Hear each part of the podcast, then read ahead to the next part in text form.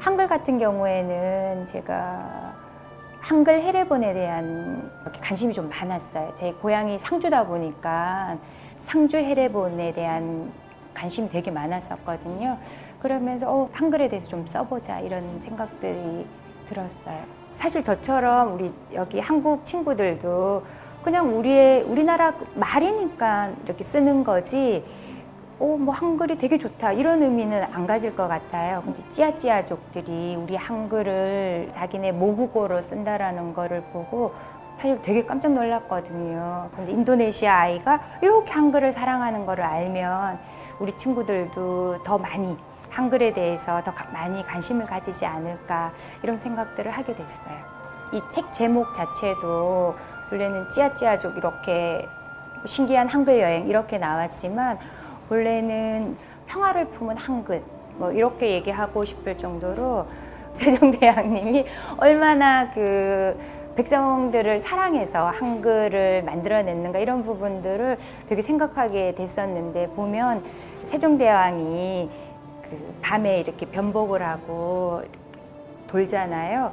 그 나루이를 만났을 때도 그냥 지나갈 수도 있었는데 그냥 지나가지 않고 그 아이를 궁궐로 데려오고 이런 것들이 정말 되게 작은 아이, 뭐 힘없고 이런 아이들도 보살피는 이런 것들을 보면서 정말 그 세종대왕이 사람들을 백성들을 굉장히 사랑하셨구나. 그리고 세종대왕이 하신 얘기 중에 밥은 백성의 하늘이다 이런 얘기가 있거든요.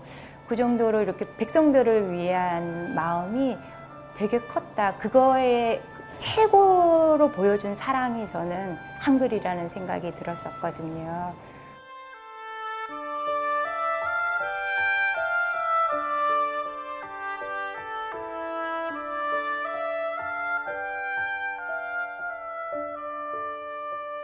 단순하게 우리나라 사람이 말을 한다 이 개념이 아니라 한글 자체 내에 얼마나 그 평화의 마음이 애민의 정신이 담겨 있는지 이런 부분들을 되게 많이 전해주고 싶었어요. 저는 한글은 평하다. 네. 평하다라고 생각을 해요. 저도 이, 이 글을 쓰면서 한글에 대한 공부를 좀 많이 했었는데 세종대왕이 왕이 된 지 얼마 안 돼서 되게 나라에 큰 가뭄이 있었다라고 얘기를 하더라고요. 그래서 이제 세종대왕이 경회로 옆에 초가집을 짓고 실제로 초가집 같은 거를 짓고 가뭄이 있었던 그 해부터 2년 한 4개월 정도를 거기서 일을 하셨다고 그래요. 백성들이 되게 굶주리고 있는데 내가 어떻게 편안하게 살 수 있느냐.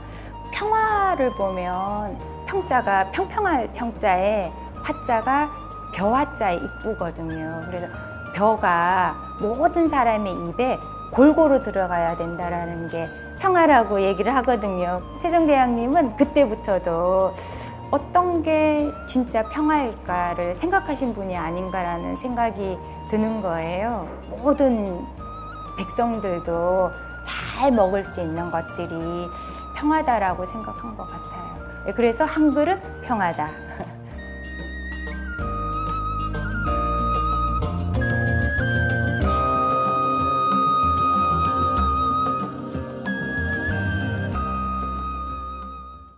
오늘 방송 좋았나요?